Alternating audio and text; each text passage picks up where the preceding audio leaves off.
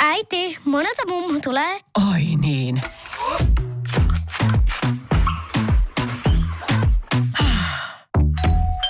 Helpolla puhdasta.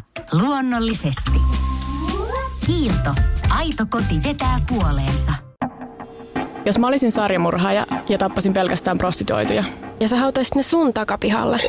Niin, ja sit se olisi mun huoropuutarha. Moi, me ollaan Pauliina ja Justina ja tää on Huoropuutarha. Moi. Ja ihan ekana murhahoroskooppi. Ja, ja tällä kertaa meillä on vuorossa Skorpioni. Joo, mä toivon, että Skorpioni olisi ollut semmoinen, niin että kaikki sarjamurhat on Skorpioneja. Se niin, olisi sopinut niin hyvin. Ja mä oon ihan varmasti kuullut tämän joskus, että eniten olisi sarjamurhajia Skorpionissa. Mun mielestä mä oon myös sanonut tämän faktana, faktana mm-hmm. tässä podcastissa. Ja nyt musta tuntuu, että mä en löytänyt tätä, tätä tieteellistä faktaa enää, niin sitten mä en enää uskalla sanoa. Joo, mutta skorpionit on rohkeita ja rehellisiä, mutta astro.fi kertoo myös, mm-hmm. että skorpioni epäilee kaikkea ja kaikkea jostakin vilungista itseään kohtaan, ja että musertava kriittisyys ja silmitön väkivalta ovat heikon skorpionin aseet. Oliko sulla ihan sama? Mun lainin, tämä musertava kriittis ja silmitön väkivalta. Mietitkö se horoskoopissa oli silleen, joo silmitön väkivalta on niinku se Joo. sun juttu. Mulla oli jotain semmoisia ahvaattomat, semmoisia lalalala, kaikki rauhaa ja rakkautta rakastaa. Joo, ja mulla on just, että on niin hyvin voimakas tahtoisia ja pystyy manipuloimaan ihmisiä. Tämä Ja- kuulostaa siltä, että sarjamurheen pitäisi olla tää. Niin. Voi ei, eikö, eikö horoskoopit olekaan totta? Mutta kuuluisin rikollinen, joka on horoskoopilta skorpioni, on varmaan Charles Manson. Jep. Et en tiedä, onko jotain, joka kilpailisi tästä paikasta. Öö, ei varmaan, en mä ainakaan löytänyt ketään tunnetumpaa. Mutta sitten mulla on myös esimerkiksi toi semmonen kuin Nanny Dos, mitä sanotaan The Giggling Nanniks, joilla oli siis 11 uhria, ja niistä muun muassa neljä oli sen omia aviomiehiä. Oho, okei. Okay. Uh, mulla oli nimittäin myös naispuoleinen sarjamurha ja semmoinen kuin Belle, mä en tiedä, onko tämä niinku Gunes vai Guinness, koska tämä on Norjassa. Norjassa syntynyt, mutta Yhdysvaltoihin muuttanut. Olisiko se Gunes? Kuitenkin nämä Bellen tekemät murhat sijoittu tonne 1900-luvun alkuun ja ehkä osittain sen takia ne uhrimäärät on epäselviä, mutta arviot liikkuu 14 ja 40 uhrin välillä. Hmm. Että aika tuottelias, jos se on tosiaan siellä ylemmissä numeroissa se. Jep, no aika tuottelias kyllä muutenkin. No joo, kyllä 14kin on ihan... Joo, ihan, ihan kunnioitettava luku. Joo. Uh, sitten mulla oli vielä semmoinen kuin William the Lipstick Killer Heirens. Ja sillä oli kolme uhria. Ja tämä oli just se, joka kirjoitti yhden uhrinsa seinälle huulipunalla, että For heaven's sake, catch me before I kill again. Ah, joo. Kill more, I cannot control myself. Joo. Mikä on niinku semmoinen, tää on vielä semmoisena tosi kriipinä. Joo, mä oon kuullut tästä joskus. Nimenomaan siis vaan tosta kohdasta. Joo. En muista. Joo, mä en hirveästi muuta löytänyt. Enkä mä löytänyt semmoista yhdistävää tekijää. Mä haluaisin aina sille kivasti niputtaa tämän horoskoopin johonkin, mutta... Mm. Mä nyt lähinnä niinku niputen tuohon niinku, äm, voimakasta tosiaan manipuloivaan ton Charles Mansonin. No se tietysti oli semmoinen super Joo. Mutta näihin muihin, en tiedä. Ehkä tämä silmitön väkivalta sopii sitten. Joo. äh, haluatko sä kertoa ensin sun keisistä? Joo, mulla on tällä kertaa semmoinen kuin Dardinin perheen murha. Ja tää on taas vähän tämmönen astetta synkempi tapaus. Ja ihan supermasentava ja raaka ja kaikkea muuta Yes. hauskaa. Ja tämä tapahtui siis, tai tapahtumat selvisi, alkoi selvitä 18. marraskuuta 1987 Inassa, Illinoisissa, kun 29-vuotias Keith Dardeen ei ollut ilmestynyt töihin sinä päivänä. Ja koska sitä Keithia pidettiin tosi hyvänä vastuullisena työntekijänä, niin sen esimies tietysti huolestui heti ja yritti soittaa Keithille, mutta niiden kodissa kukaan ei vastannut puhelimeen. Ja sen jälkeen Keithin esimies otti sitten yhteyttä Keithin vanhempiin, jotka piti myös tätä tapausta yhtä lailla huolestuttavana, eikä yhtään tämän Keithin tapaisena. Ja samana iltana vielä tämä Keithin isä Don Dardeen ja seriffi meni käymään siellä Dardeenien, tra- ne asui niin tämmöisessä traileri-asuntovaunu kodissa. Ja että ne selvittää sitä, mitä, mitä on tapahtunut. Nämä Dardeenit oli laittanut sen trailerin myyntiin just vähän aikaa sitten, koska ne halusi muuttaa pois Inasta, koska se oli niiden mielestä muuttunut turvattomaksi ja siellä oli lisääntynyt rikollisuus. Ja kun ne sitten tällä Keithin isällä oli avaimet tänne näiden Dardeenien kotiin, ja kun ne pääsi sinne sisälle, niin siellä odotti melkoisen järkyttävä näky. Siellä oli 30-vuotias Elaine Dardine makasi vuolenna sängyllä ja se oli pahoinpidelty julmasti kuoliaaksi. Ja siinä oli saanut myös surmansa Keithin ja Elainen kolmevuotias poika Pete. Ja ne oli mitä ilmeisimmin hakattu kuoliaaksi pesäpallomailalla, jonka Pete oli saanut synttärilahjaksi aiemmin samana vuonna. Ja ne oli sidottu ilmastoniteipillä ja asetettu sängylle. Mutta tämän jutun hirveän yksityiskohta on se, että tämän murhan, aika, murhan tapahtuman aikana Elaine oli ollut seitsemännellä kuulla raskaana. Ja nämä tapahtumat olisivat ollut sen keholle ilmeisesti niin hirveä shokki, että se synnytys oli alkanut, kun se oli niin kuin, mm. tai kaksi kuukautta etuajassa, mutta että se synnytys oli alkanut ja se, on, se onnistui synnyttämään tyttövauvan. Ja mä voin, okei okay, mä en edes voi kuvitella, minkälainen se tilanne on voinut olla. Mm. Ja onko esimerkiksi se eläin ollut hengissä silloin vielä, kun se on niin kuin syntynyt, tai niin kuin, onko se ollut mm. ihan henkihievärissä kuolemaisillaan, vai tämä on täytynyt olla aivan täysin painaismainen tilanne. Mutta tota, tällä murhaajalla tai murhaajilla ei ollut armoa edes tälle vastasyntyneelle vauvalle, vaan se koki sitten saman kohtalon kuin Elaine ja Pete, ja se vauva löydettiin myös samasta sängystä. Joo. Joo, tää on niinku... Joo, sä et turhaan sanonut, että tää on synkkä. Jep. Ja tota, näiden löytöjen perusteella ensimmäinen epäilty oli luonnollisesti tämä Keith Dardine, koska sitä ei löydetty paikalta. Mm. Mutta sitten jo seuraavana päivänä sen ruumis löydettiin läheiseltä pellolta – ja sitä oli ammuttu kolme kertaa ja sen sukupuolielimet oli silvottu. Ja Keithin auto taas löytyi noin 18 kilometrin päästä Bentonista läheltä poliisiasemaa, mistä ihmiset on miettinyt, että se voisi olla ehkä sen murhaajan tai murhaajien tapa vähän niin kuin näpäyttää poliisia tai niin kuin silleen vähän koittaa provosoida, että ne jättää sen auton silleen helposti löydettäväksi. Niin voi olla. Mutta kuitenkaan poliisilla ei ollut oikein ketään epäiltyjä – Dadidian kotoa ei oltu varastettu mitään. Ei mitään, siellä oli kumminkin ollut arvokkaita esineitä ja tavaroita, mutta mitään ei ollut lähtenyt. Ja ei vaikuttanut olevan vaan mitään selvää syytä sille, miksi niiden perhe olisi ollut murhan kohteena. Ne asuivat aika pienessä kylässä ja totta kai siellä huhut alkoi heti, heti kiertää aika no, niin kuin, ympäri pitäjiä – Näiden murhien yksityiskohtia ei siinä vaiheessa vielä tiedetty tarkkaan, mutta tiedettiin, että se oli ollut tosi raaka ja ruumit oli silvottu. Joten ekana tuli tämmöinen satanic panic Joo, reaktio, mikä oli aika normaali. Ja pelättiin sitten, että murhaajat olisi ollut jotain saatanan palvoja, jotka oli tehnyt jotain rituaalia tai noitia. Tai niin kuin ehkä tämmöisiä, jotka niin kuin harjoittaa jotain tämmöistä. Ja ihmiset oli tosi paniikissa ja pelkäsi, että sarjamurhaaja liikkuu alueella ja mun ei uskaltanut liikkua ulkona, ulkona enää oikein. Tai jos liikkui, niin sitten ne ihan avoimesti kantoi aseita mukanaan. Amerikkalainen tapa. Kyllä, mutta ehkä vähän ymmärrettävämpi tässä tämmöisessä Joo, tilanteessa. Niin, niin.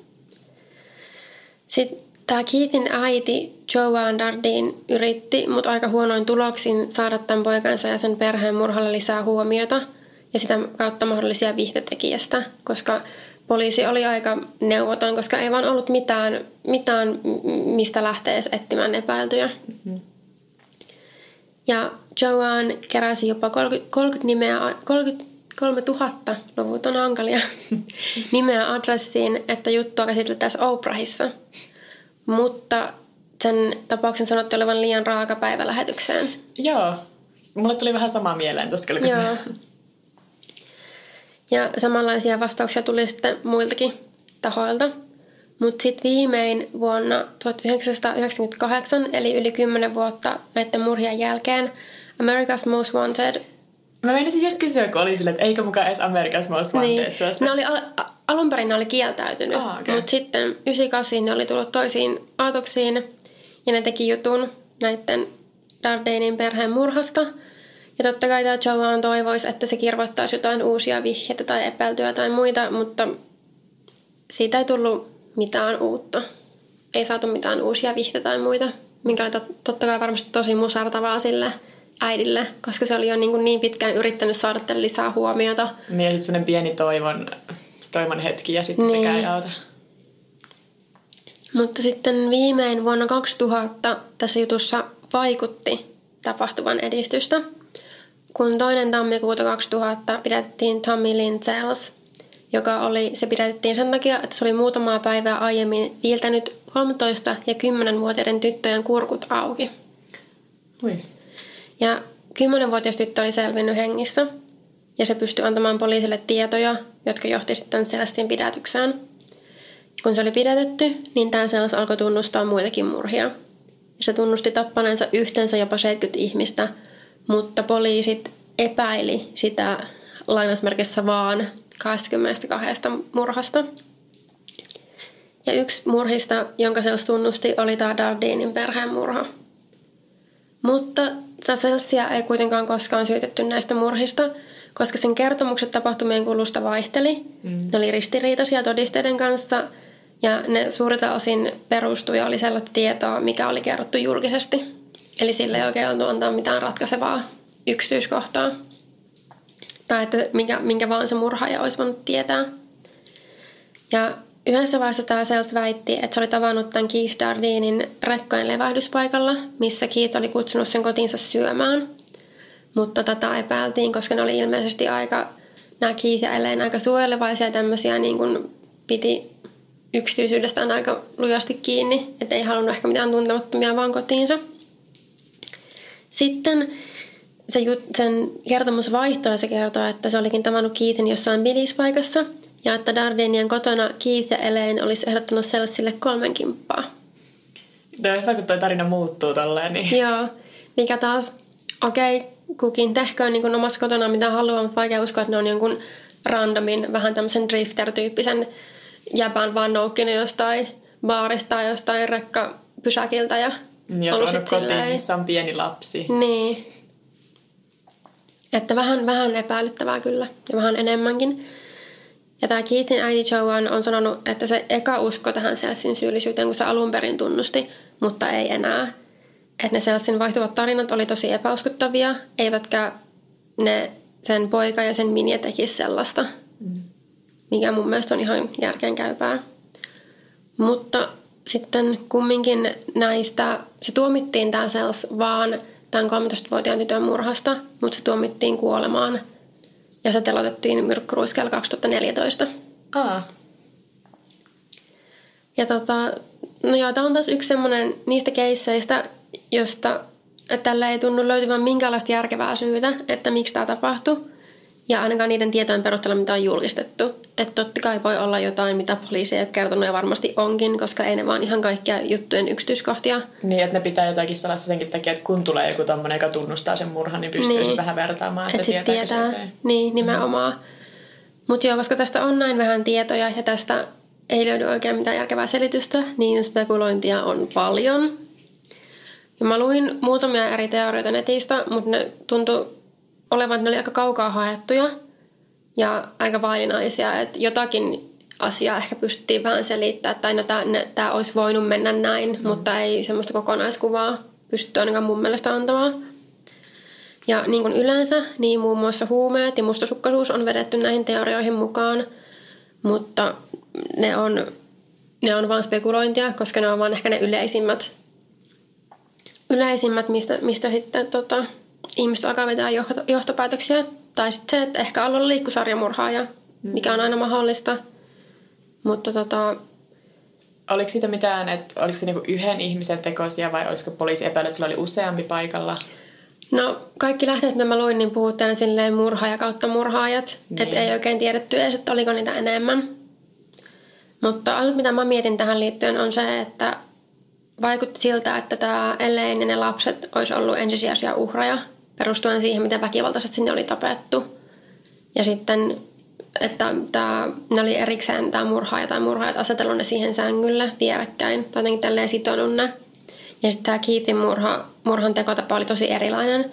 Mm. Mutta sitten toisaalta mä mietin, että ehkä se Keith on vaikka, se oli päässyt pakoon. Se oli juossut pakoon.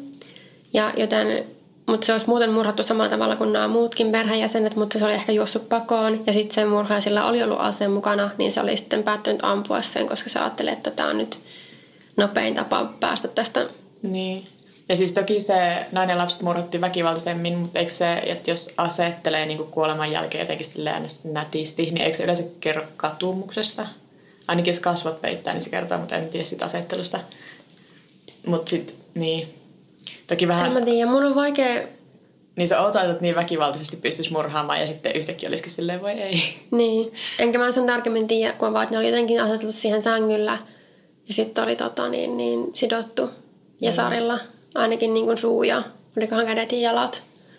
Mutta mun on vaikea uskoa, että sillä olisi mitään katsumusta, jos se pystyy vastasyntyneen ja niin, kuin, niin, totta. niin vastasyntyneen kuin voi olla vauvan mm. tappamaan ja vielä väkivaltaisesti.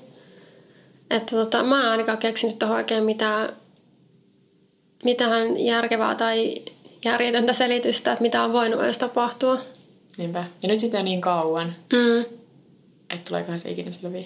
Mä en pysty enää sanoa sille vakavissa, että ei varmaan ikinä selviä, koska niin moni, mistä me ollaan puhuttu podcastissakin, niin on selvinnyt, vaikka mä oon sanonut. Pitäisikö sanoa silleen, että ei varmaan ikinä selviä, koska ehkä se olisi joku semmoinen jinx, että sitten selviääkin. niin, niinpä. Mieluummin niin päin. Mm. Mut joo, Tämä oli ihan supermasentavaa ja superväkivaltaista.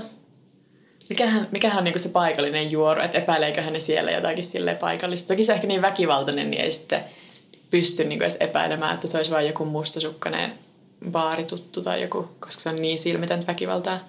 Mm. Se on horoskooppi tai skorpioni, niin se murhaaja.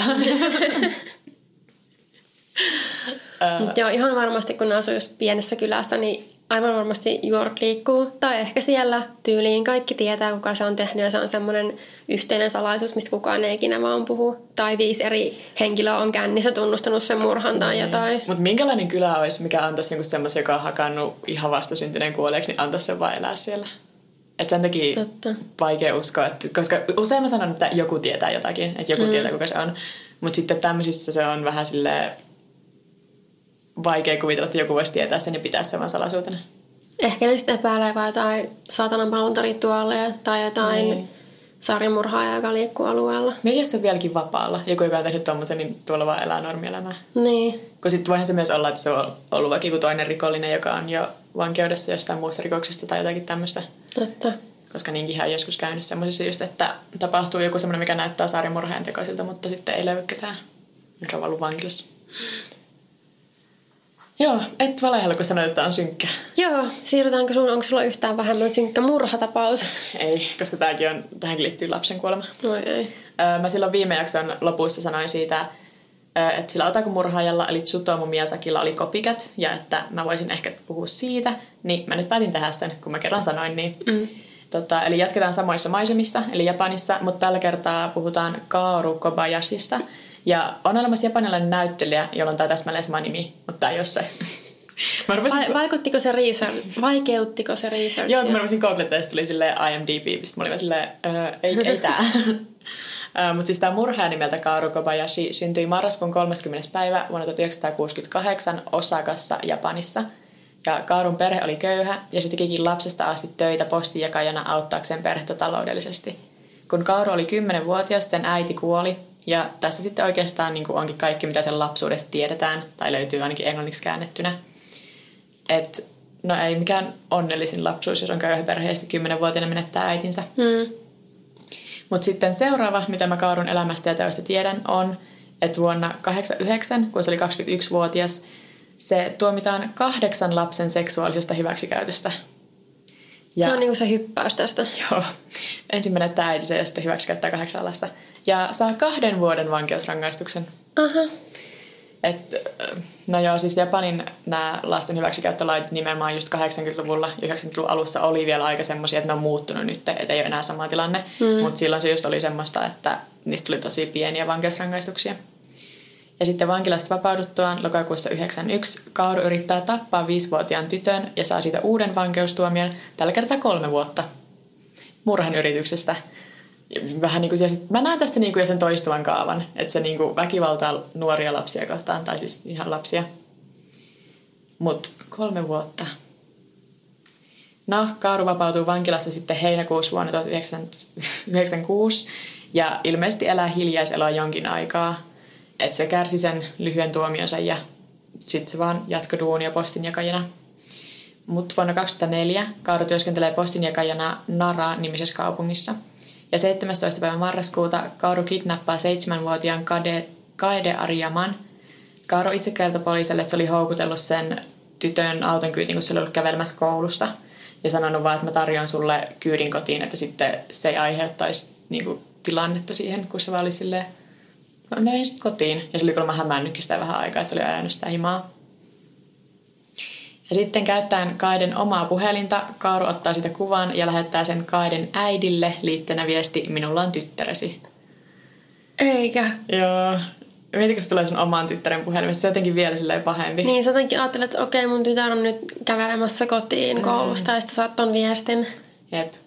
Viestin lähetettyään Kaaru vie Ka- Kaiden asunnolleen ja murhaa tämän. Kuolinsyytutkimuksessa syyksi määriteltiin hukkuminen ja mitä todennäköisemmin Kaaru oli hukuttanut Kaiden asunnon kylpyammessa. Ja sitten kun ruumis löydettiin, niin Kaidelta puuttui useampi hammas ja sen käsistä ja jaloista löytyy niin kuin hankausjälkeä tai semmoisia hiertymiä, joiden pääteltiin tulleen kuoleman jälkeen. Mutta sitten missä artikkelissa, mitä mä luin, niin ei lähdetty sen enempää spekuloimaan, että mitä olisi tapahtunut. Enkä mäkään ehkä halua lähteä. En mäkään. Kauri jättää Kaiden ruumin tien varteen jonkin matkan päähän kotoaan, mistä ohi ajanut motoristi löytää sen samana iltana, mutta sitä ei tietenkään osata yhdistää Kauruun, koska ei ole mitään, mikä vihjaisi, niin kuin, että kuka sen on tehnyt. Koska se on iso kaupunki, niin ei mm. pysty vaan jokaista asumaan. Miten siihen viestiin sitten reagoitiin? En tiedä, kai se äiti ollut ihan järkyttynyt. Mm. Et se, niin kuin, ne oli heti tajunnut, kun se ei ollut tullut koulusta kotiin, niin ne oli heti ollut silleen, että, että meidän tytär on nyt jossain. Ja sitten se viesti tulee ja ne on silleen, okei, okay, meidän tytär on kidnappattu. Mutta Mut miksi sitten edes lähetti sen viestin, jos se saman tien oikeastaan sitten vaan tappoi sen Joo, siis tämä on vähän sama kuin me viimeksi puhuttiin siitä, että sille lisää tuskaa vaan sille perheelle. Niin. Otetaan vielä jatkuu. Kuukautta myöhemmin Kaiden äiti vastaanottaa sähköpostiviestin, jossa lukee vien hänen pikkusiskonsa seuraavaksi. Ja se viesti on lähetetty sen kuolleen tyttären Kaiden puhelimesta. Ja Kaiden pikkusisko oli tapahtumien aikaan kaksivuotias. Että se kuukauden vielä odotti ja sitten se halusi niinku vielä jatkaa tätä piinausta. Ja ähm, mä, no joo, tosiaan just, että se vaan haluaa sille perheelle niin kuin lisää tuskaa. Että mm. se, se oli itse kai sanonut, että ei se oikeastaan suunnitellut, että se kävisi hakemassa sitä pikkusiskoa tai mitään. Että se oli nimenomaan kuvaillut tätä sen kidnappausta sille, että olisin vienyt vain kenet tahansa, joka sattuu kohdalle. Että Kaadekaan ei ollut mitenkään su, niin kuin suunniteltu kohde tai mitään. Joo. Ja myöhemmin on selvinnyt, että Kaaro oli näyttänyt useille tarjoilijoille ottamiaan kuvia siitä Kaidesta ja väittänyt, että oli löytänyt ne netistä – mikä mun mielestä kuulostaa tosi uhkarohkealta, koska se, ne kuitenkin asuu samalla alueella sen perheen kanssa. Niin eiköhän se olisi niinku semmoinen iso paikallinen uutinen, että tämmöinen mm. pikkutyttö on hävinnyt. Ja sit Mä joku... rupesin just miettimään, kun sä lähetit sen viestiä ja muuta, että se melkein vaikutti semmoiselta, että se haluaisi jäädä kiinni, että se niin tekee tämmöisiä tosi uhkarohkeita tekoja, vai oliko se vaan sitten semmoista, että se tavallaan esittelee tai niin kuin rehentelee sillä, Niinpä. että... että onko se niin itseluottamusta niin. vai haluatko jäädä kiinni. Mut, no joo, siis kai se oli sitten vaan vähän sillä jossain kahvilassa esitellyt niitä tai ravintolassa. Öm, sitten tosiaan kaksi viikkoa sen uhkaavan sähköpostiviestin jälkeen Kaaru saadaan kiinni, koska se käytti taas Kaiden puhelinta, mutta tällä kertaa lähettääkseen viestin omaan puhelimeensa – ja sitten se jäi kiinni niin kuin, no, poliisille siitä liikenteestä, mikä tapahtui siitä kadonneen tytön puhelimesta. Tässä lähetti omaan puhelimensa. En tiedä, mä en lukenut mistään. Varmaan niitä kuvia, mitä se oli ottanut sillä tytön puhelimella, niin se halusi sitten siirtää ne vielä niin kuin itselleen talteen. Niin. Mutta silleen, tyhmä moka. Tämä on kuitenkin, no, onneksi tapahtui, onneksi mokas. Niin, se ei, ehkä se ei oikeasti hirveästi suunnitellut mitään, mitä se teki. Niinpä. Ja sitten Kauru pidätetään silloin, se on aamulla jakamassa uutisia, tai siis sanomalehtiä. Ja sitten mä luin yhdestä artikkelista, että nimenomaan siinä sanomalehdessä, mitä se olisi jakanut sinä aamuna, niin siinä olisi ollut uutinen, että poliisin epäily tässä murhassa on varmistunut tai jotakin tämmöistä, että se olisi jakanut niinku omasta itsestään uutisia, missä lukee, että kohta jäät kiinni ja sitten olisi pidätty samalla reitillä. Mutta muista kuulosti liian hyvälle, niin mä en oikein pysty uskomaan tätä. Niin, ehkä se, se on ihan mahdollista, mutta ehkä se on tämmöinen vähän väritetty juttu, että se kuulostaa Niinpä. paremmalta. Mutta joo, siis tosiaan se oli postinjakaja ja se oli duunissa ja sitten poliisi tulee pidättämään sen sen viestin perusteella.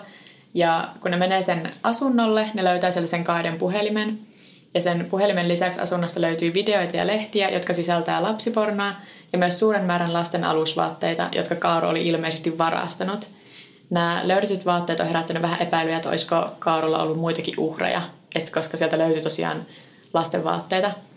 Mutta sitten mä yritin seurata tätä lankaa, niin kaikki epäilyt kuitenkin loppuu silloin vuonna 2005, joten ehkä oli sitten varastettu. Ja kyllä mä nyt uskon, että sitä on niinku vähän mätsätty, että jos olisi ollut samanikäisiä kadonneita lapsia alueella. Mm. Eiköhän ne ole niinku selvittänyt sen kuitenkin. Joo, mä vaan mietin tuossa just aiemmin, kun sä puhuit, että se oli eli vähän niin kuin hiljaiseloa siihen, että niin. se kidnappasi sen, mutta sitten mä ajattelin, että, että niinköhän oli hiljaiseloa vai Niinpä. että oikeasti murhasko, nappasko se ja murhasko se siinä välillä sitten jotakin. Jep. Jos oli esimerkiksi jotain en mä tiedä, onko voinut olla jotain vaikka kodittomia lapsia tai tämmöisiä, ketä ei niin kuin välttämättä kaivattaisi tai niin. niin kuin Ja sitten ne ekat rikokset oli nimenomaan siis vaan, se, vaan seksuaalista ahdistelua, mutta siis niin kuin, ei murhia. Mm. Niin onhan sitä olemassa, voi olla lapsia, jotka ei uskalla kertoa, lapsia, joita ei uskota, kun ne kertoo. Niin. Että ei sitä tiedä. Mutta kuitenkin mitä sieltä asunnolta ei löytynyt, niin oli mitään, mikä olisi viitannut siihen, että Kaaru olisi ollut otaku. Että japanilainen media alkoi heti uutisoida, tai jo ennen tätä pidätystä, ne uutisoi, että jo tämän murhan takana on varmasti joku animea fanittava pienoismalleja ja leluja keräilevä nörtti. Ja sitten ne jatkoi sillä linjalla myös pidätyksen jälkeen, koska tämä tapahtuu sille aika pian sen alkuperäisen otakumurhaajan jälkeen. Ja Kaaru itsekin myöhemmin vertaa itseään tähän otakumurhaajaan, mutta oikeasti ne jakoo vaan niinku no, pedofilia ja lasten murhaamisen eikä samoja fanituksen kohteita. Että se halusi vaan se halusi vaan olla kuuluisa, tämä Kaaru. Että sitten se vertasi itse se johonkin semmoisen legendaariseen, että se haluaa olla seuraava sellainen, vaikka ne ei sitten ollut otakuja molemmat. Tai jotenkin... Kaarun oikeudenkäynti alkaa huhtikuussa 2005 ja oikeudenkäynnin aikana sille tehdään psykiatrinen arvio, jossa todetaan, että sillä on antisosiaalinen persoonallisuushäiriö ja että se on erittäin todennäköinen uusimaan rikoksensa, minkä mä olisin osannut kertoa kymmenen vuotta aiemmin. Mm. Oikeudenkäynnin aikana Kaaro totesi, että haluaa tulla tuomituksi mahdollisimman nopeasti ja jättää jälkeensä perinnön seuraavana Tsutomu Miyazakina tai Mamoru Takumanana, joista Tsutomu oli tosiaan se, josta mä puhuin viime jaksossa. Ja sitten tämä Mamoru oli myös tunnettu murhaaja Japanissa. Että se vertasi itsensä, sillä oli niinku idoleita sarjamurhaissa. Ja sitten tosiaan Tsutomu oli tässä vaiheessa vielä hengissä odottamassa sen kuolemantuomion täyttöönpanoa, ja se oli vastannut tähän toiveeseen, että no ei helvetissä, että mä en anna tälle Jackille lupaa kutsua itseään seuraavaksi Tsutomu Miyazakiksi. Ilmeisesti viitaten siihen, että Kaaru ei ollut yhtä hullu kuin Tsutomu. Koska sillä tosiaan todettiin uh-huh. vaan antisosiaalinen persoonallisuushäiriö, niin. mutta ei niinku mitään skitsofreniaa tai vastaavaa. Ja sitten ehkä halusi kumminkin tavallaan, että se itse muistaa vaan sen omista, omista mm. teoista, tai että kukaan muu ei ratsasta sillä sen Niinpä. maineella, niin sanotusti. Tietysti tulee murhaajat täällä rehentelemässä, että saatko kutsua itse seuraavaksi minuuksi. Niin. No, oikeudenpä- äh, oikeudenkäynnin päätteeksi Kaaru Kobayashi tuomitaan kuolemaan ja helmikuun 21. päivä vuonna 2013 se teloitetaan. Niin, siinä oli se tarina. Miten se teloitettiin? En mä tiedä, miksi mä haluan tietää, mutta mä haluan... Öö, en muista. Mä en muista, olisiko oli jopa hirttämällä. Joo, mä jos mietin, että eikö se ollut Japanissa jotenkin semmoinen sitten Joo, niillä yleinen se, että... tai yleisempi kuin muualla ehkä. Joo, ja Japanissa ne ei anna valita. Kun Yhdysvalloissahan niin. ainakin suurimmassa osavaltioita, Joo. niin saat niinku toivoa, millä tavalla sut teloitetaan. Niin Japanissa ei, ja nimenomaan se joskus on silleen, että ne toivoisi jotain muuta tapaa, ja sitten oikeus on silleen, naa. Niin, että tässä vaiheessa kuulee, että saa enää Joo. valita. Mutta onko se Yhdysvallassakin vaan, että saa valita joko sähkötuolin tai myrkkyruiskää välillä, vai onko niitä muitakin? Siis mä muistan, me googletettiin näitä jossain välissä. Ja sitten siellä oli kaikki sellaisia vähän harvinaisempia, mutta sitten osa, suurin osa niistä oli poistettu käytöstä, koska ne on tuomittu epäinhimillisiksi. Inhimillisiksi. Niin, eikö sille ihan niin, nykyään pidetä, niin, sitä ei oikein voi... Ihan niin kuin olisi olemassa joku, niin kuin, no joo, mikä tapauksessa. Niin. Tämä jakso koskettaa tosiaan myös noita copycat-murhia, niin sitten mä googlettelin vähän, että miksi tapahtuu mur- murhia, jotka kopioi niin kuin suoraan toisia. Et mikä mun lukemistutuista ei suoraan käsitellyt tätä Kaaru Kobayashia, mutta monissa oli tuttuja piirteitä – koska yleensä copycat-rikoksen tekee vain joku, jolla on aiempi rikoshistoria, ding. Ne haluaa huomiota medialta, joten ne kopioi rikosta, joka on saanut paljon mediahuomiota. Ja että henkilöt, joiden emotionaalinen kehitys on normaalista poikkeava, olisi myös todennäköisempiä tekijöitä, mitkä kaikki vähän voisi niinku sopia tähän. Mm. Ja sitten yksi tutkimus myös toteaa, että alle 25-vuotiaat olisi todennäköisemmin copycat-rikollisia, mutta tätä nyt on kyseenalaistettu, koska se kuulostaa vähän semmoiselta, että Aa, teinit pelaa väkivaltaisia pelejä ja sitten ne saa vaikutteita. Niin. Mutta no toki nuoremmat ihmiset varmaan saa jotakin haen omaa identiteettiä, niin... Niin. Mutta no sitten jotkut tutkimukset on sitä mieltä, että tästä aiheesta on turha tehdä syvempää tutkimusta, koska se ei kuitenkaan vaikuta siihen, että miten rikokset ratkaistaan. Koska niin kuin tässäkin tosiaan media alkoi heti olla silleen, että ah, että joku nörtti, että pitää keskittyä niin kuin tutkimaan jotain semmoisia muita otakuja. Ja sitten se ei ollut oikeasti mitenkään, se oli niin kuin ihan väärin profiloitu mediassa. En mä usko, mm. että ne poliisivoimat oli oikeasti, mutta media oli vahvasti sitä mieltä, että tämän on pakko olla samanlainen semmoinen Niin, ja totta kai- ne, mitä niin kun sitten ihmiset näkee ja kuulee, on se median versio. Ja sitten jos ne Niin. kuulee, että poliisitutkimukset menee ihan eri suuntaan, niin sitten ne ajattelee, että okei, no te tutkitte tätä ihan väärin. Niinpä. Ja sitten tässä oli vielä, mä luin monta artikkelia, missä oli nimetty niin kuin silleen niitä toimittajia, jotka oli ihan varmoja, että sen on pakko olla otaku ja miten ne nyt on niin kuin, ää, no joo, vähän samalla niin kuin Satanic Panic. Mutta sitten taas, en mä nyt tiedä vaikuttaako se vieläkin. Et mä luin yhden taas sille artikkelin tästä otakukulttuurista ja miten negatiivisesti nämä vaikuttaa siihen. Ja sitten se loppui se artikkeli vaan, että kyllä mä vieläkin sanon mieluummin itteni otakuksi kuin V ja Box. mä olin silleen, no joo, mä oon samaa mieltä. Äh, joo. Joo, toikin en mä ole ikinä niin kuullut, että ton takia jollain otakukulttuurilla, mä taisin sanoa että viimeksi, mutta että ton takia olisi huono maine. Niin. Ton takia. mutta tota, ehkä se sitten on, tai niinku ihmiset, jotka on enemmän tässä siinä niissä piireissä mukana, niin Niinpä. tietää sitten ton. Ja sitten varsinkin kun se alkuperäinen otaku-murha oli tosiaan, että siitä jo niin kauan, että mäkin en ollut syntynyt tai ollut ainakin nuori, että ei sille edes välttämättä muista, mutta tämä nyt on kuitenkin sille 2005, mutta ehkä, tai sitten on siinä ehkä myös, että koska nämä tapahtuu Japanissa, niin sitten niitä uutisiakaan ei myöskään tuu niin paljon tänne. Mm. Että mullakin oli vielä vaikeuksia löytää niin kuin englanninkielistä infoa tästä. Että kaikki linkit johti niin kuin japaninkielisiä uutisia, sitten mä olin silleen, ei, tää ei nyt, tähän mä en pysty. En tiedä, mitä kopikat murhia. Mutta se on myös jännä, että niistä ei löydy niinku semmoista selkeää syytä, että miksi niitä tapahtuu. Muuta kuin se haluaa medialta huomiota. Ja sitten toki Niin. aiempi rikoshistoria nyt on sillä aika selkeä, että aika vaikea, että joku, jolla on täysin normaali elämä, niin lukee jostain sarjamurhaista ja silleen, että tota mä haluan tehdä. Mutta sitten jos sä oot jo aiemmin tehnyt jotain rikoksia ja sitten sä näet jonkun ns. kiinnostavan rikoksen, Mm. Mutta miksi tulee siihen se, että tota, haluaa tehdä just samalla lailla? Niinpä, onko se sitten vaan, että koska tietää, että sillä saa sitä mediahuomiota, tai sitten Niin. öö, mä luin yhtä tutkimusta, missä oli käytetty esimerkkeinä sitä, että New Yorkissa oli tapahtunut semmoista, että puukotetaan ihan randomia niin kuin metrossa, ja se oli vielä kasvoihin, tai viiletään kasvoihin, ja sitten siinä poliisit epäili heti, että siellä on niin kuin useampia, jotka niin kuin toistaa vaan sitä samaa kaavaa, että voisiko se olla myös, sit, että jos joku jää kiinni, niin sitten sen syyksi menee kaikki. Mutta sitten se olisi silleen, onko ne vasta silleen, hei tää kuulostaa hauskalta, mä haluan pitää hauskaa yhtenä perjantaina tälleen, nyt mä menen tekemään tätä. Se kuulostaa silti niin kaukaa haetulta. Mm. Mutta joo, se oli siinä esimerkkinä, mutta sitten sekin tutkimus loppui, että että ei tämä auttanut meitä niinku ratkaisemaan tätä rikosta, koska se, että tietää, että se on kopykat murha, niin se ei välttämättä auta sitä kuitenkaan saamaan sitä syyllistä kiinni. Sun on silti Niin. niin. pakko tehdä niinku se perinteinen tutkimus samalla tavalla, kun sä tekisit sen Totta ilman kai, sitä. koska se on kumminkin eri ihminen, eikä sitä voi profiloida ihan samanlaiseksi Niinpä. kuin minkä se aikaisemmin murhaaja on ollut. Niin, ja sitten just joku toika, että voitko sä olla silleen, no tää nyt on sitten varmaan alle 25-vuotias, koska sekin Niin. on niin kyseenalaistettu. Mut, niin. Ja sen puolella en mä kyllä tiedä yhtään sen tarkemmin, miten joku tommonen murhaajien profilointi toimii. En mäkään kaikki, mitä mä tiedän, niin tulee jostain Criminal Mindsista. Sama. Tää ehkä ei pitäisi puhua tässä sen enempää. Tuliko meille taas vähän lyhyt jakso? Pitää yrittää seuraavasta tehdä sitten vähän pidempi. Joo, pitää ottaa pidempiä murhia. Sitten seuraavasta tulee joku tunnin mittainen, kun meistä molemmat sille ylikompensoi. Niinpä. Joo, mutta ei meiltä ole sen enempää sanottavaa. Ei. Joo, no meille voi laittaa sähköpostia huoropuutarha.gmail.com tai sitten voi laittaa viestiä Instagramissa tai Twitterissä. Mä oon at Pauliina Kiero. Ja mä oon at vegepekoni. Ja sitten meidän podcastilla on ihan omakin Instagram, mikä on ihan vaan at huoropuutarha. Kiitos, että kuuntelit. Moikka! Moikka. Aamiainen. Bonkis. Tankki täyteen. Bonkis. Laittautumas. Bonkis. Ensitreffit. Bonkis. Pussailu. Bonkis. Säästöpäätös. Bonkis. Pumpi päälle. Bonkis. Arki pyörii. S-pankis. Hae sinäkin S-etukortti Visaa S-mobiilissa tai osoitteessa s-pankki.fi. Sillä maksat kaikkialla maailmassa ja turvallisesti verkossa. S-pankki. Enemmän kuin täyden palvelun pankki.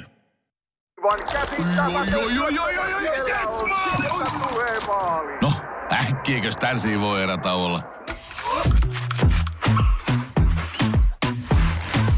Tule sellaisena kuin olet, sellaiseen kotiin kuin se on. Kiilto. Aito koti vetää puoleensa.